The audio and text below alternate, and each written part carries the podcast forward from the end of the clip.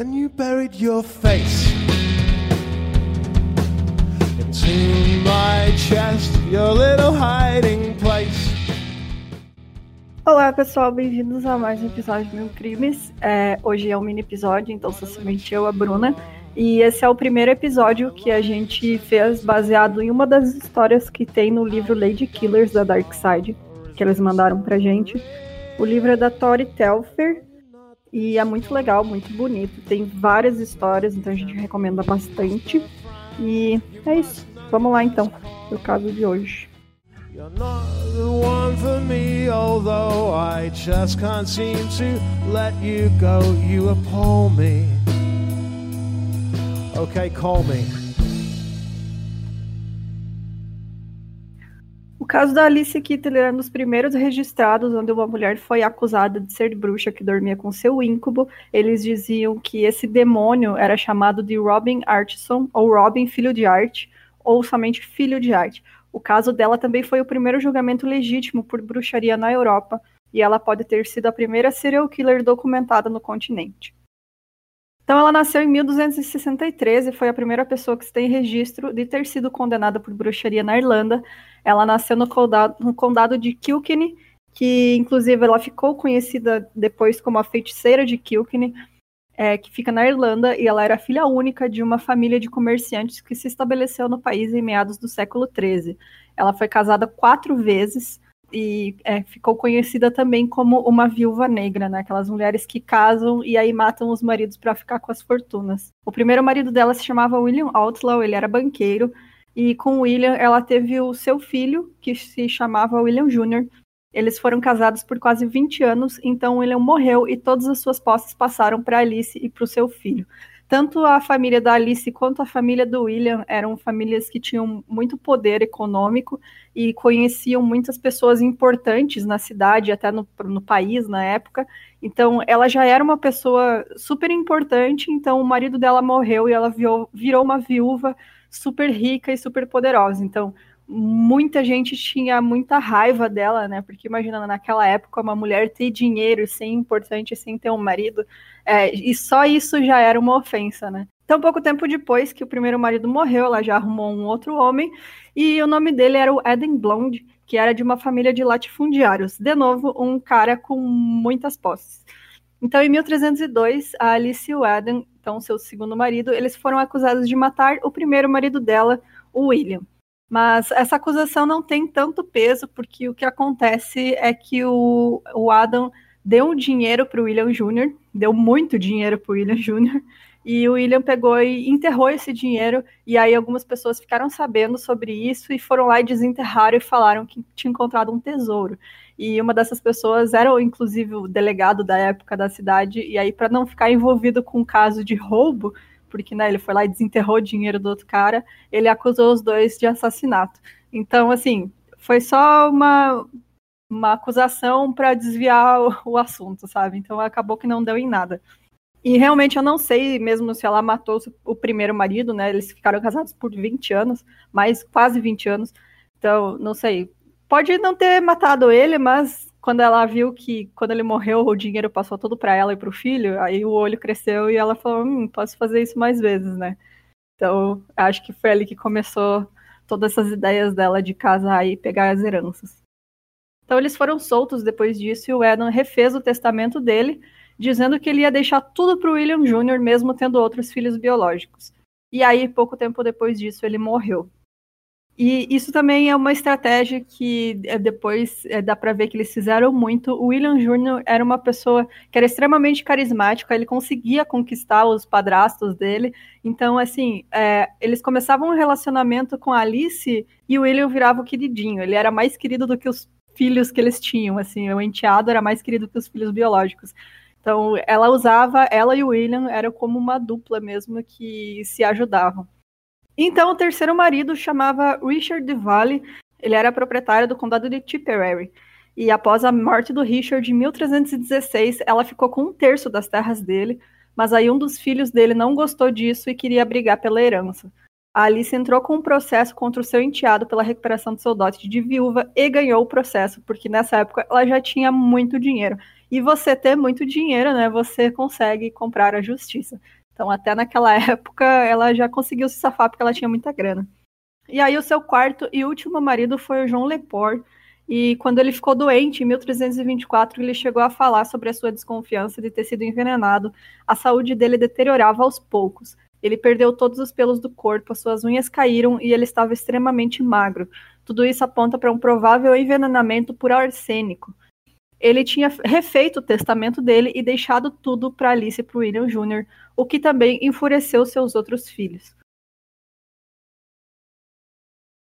E aí o Papa João XXII, ele nomeou Richard Ledred como bispo de Ossory. E em outubro ele chega a Ossory e aí ele era um franciscano que defendia as leis da igreja e a moralidade na época.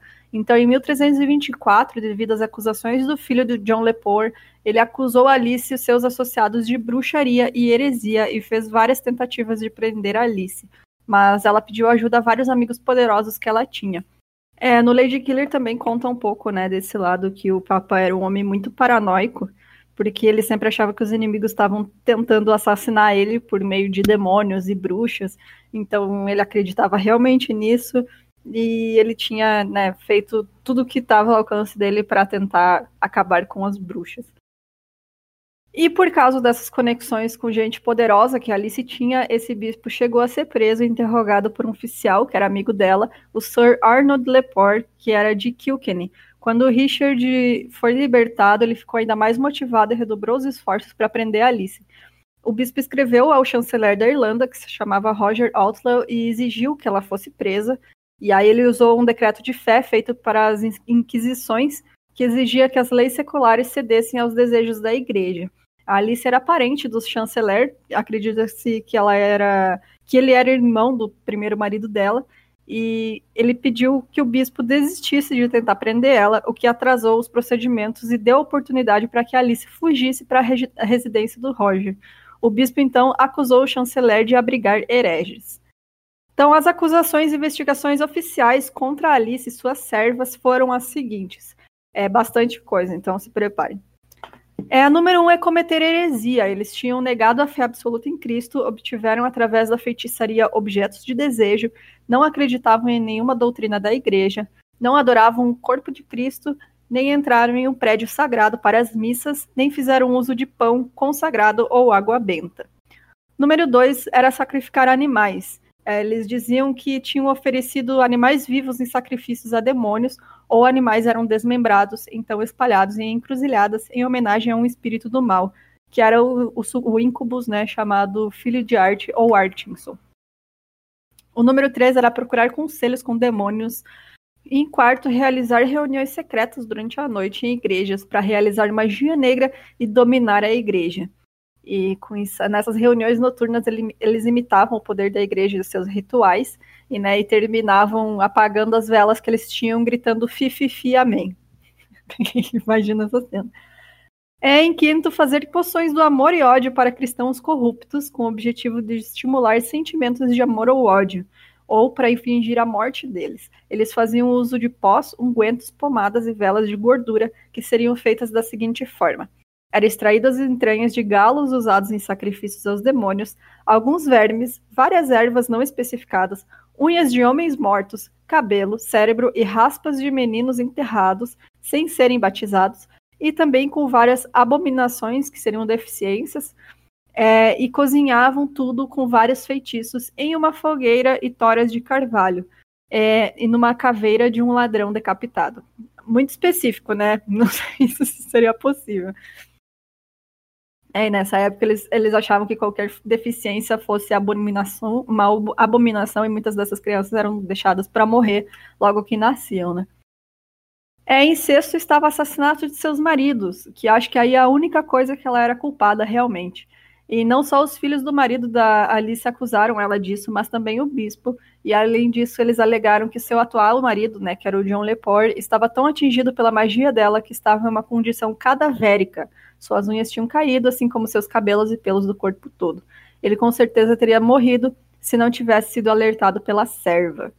E dizem então, né, que é, nessa ocasião ele tomou as chaves da esposa, encontrou várias ervas e outras coisas dentro de um baú trancado e mais tarde ele entregou na mão de dois padres. Então dizem que nesse baú tinha tipo cabelos e coisas como se fosse de um ritual, de ritual. E em sétimo seria a posse de um familiar, que eram espíritos de companhia ou animais que acompanham as bruxas. Quem joga RPG sabe o que é isso. É, o demônio filho de arte, ou Robin filho de arte, era onde Alice tirava toda a sua riqueza. Essa era a acusação deles. É, esse íncubo ele podia aparecer de várias formas, às vezes como um gato ou um cachorro peludo e preto, acompanhado de dois cachorros maiores, sendo que um desses outros cachorros carregava uma barra de ferro. E de acordo com outra fonte, o sacrifício para o espírito do mal teria consistido em nove pedras e nove olhos de pavão. É, enfim, né? Você não podia ser uma mulher rica e viúva e ter um gato de estimação. Você era uma bruxa. Então, depois de alguns meses de impasse, uma das criadas da Alice, chamada Petronella de Myth, ela foi torturada até confessar a prática de bruxaria. E aí a confissão, ela detalhou o envolvimento dela e de Alice em seis dos sete crimes que elas estavam sendo acusadas. Embora o testemunho dela provavelmente tenha sido forçado, né, e não é confiável com certeza, os acusadores obtiveram a maior parte de suas informações com essa confissão. É claro, né, nessa época eles tinham usavam muito essa tortura, ou você confessava que tinha participado de rituais e era bruxa, ou você morria. E se você confessava, você morria do mesmo jeito que você ia ser condenado à morte. Então, né? E aí o bispo Ledred, ele, ele fez essa recontagem da confissão da Petronella e ele escreve o seguinte. Em uma dessas ocasiões, na encruzilhada fora da cidade, ela havia oferecido três galos a um certo demônio a quem chamava Robert Filho de Arte, é, das profundezas do submundo. Ela derramou o sangue dos galos, cortou os animais em pedaços e misturou o intestino com aranhas e outros vermes negros, como escorpiões, com uma erva chamada milfoil, e também com outras ervas e vermes horríveis. Ela havia fervido essa mistura em uma panela com os cérebros e as roupas de um garoto que morrera sem batismo e com a cabeça de um ladrão decapitado. A Petronella diz que teve várias vezes por instigação de Alice e uma vez em sua presença consultou demônios e recebeu respostas. Ela havia concordado com um pacto pelo qual seria o médium entre Alice e o tal do Robert, seu amigo.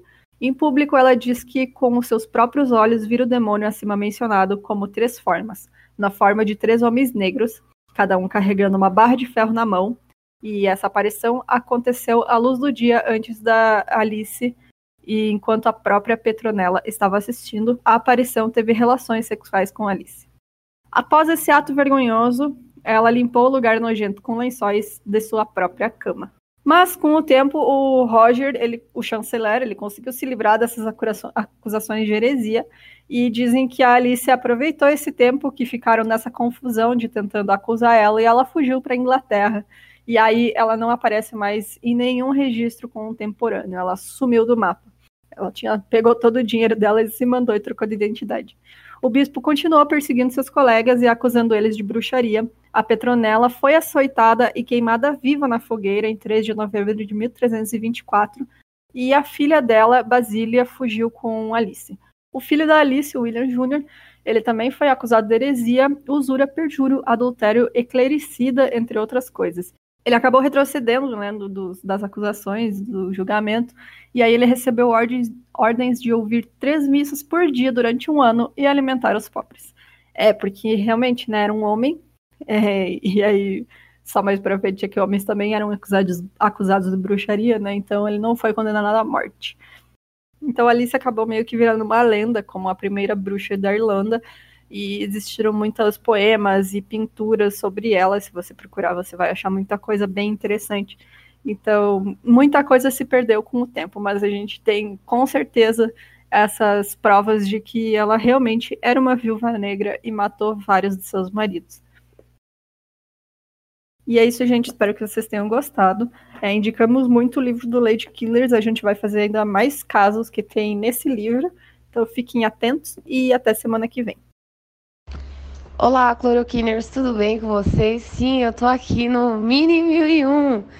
Por quê? Porque para variar eu vim dar um recadinho. Se você gosta de desenho e de histórias em quadrinhos e de terror, nesse sábado rola a Quarentena Com, que é a Comic Con da quarentena, que vai acontecer aonde? Na sala da tua casa ou no quarto ou onde você estiver assistindo, porque é uma live que vai ter durante o fim de semana inteiro com vários artistas, então procurem lá no YouTube Quarentena Com. Eu apresento às 18 horas. Na verdade, vai ter uma live de desenho com o Marvin Rodrigues, que escreveu a HQ VHS, que é sobre crimes e, filme, e terror. E eu estarei fazendo a mediação com os nossos as pessoas que estiverem assistindo. Convido todos vocês a assistir também. E é isso. Um beijo e tomem bastante cloroquina aí, viu, gente?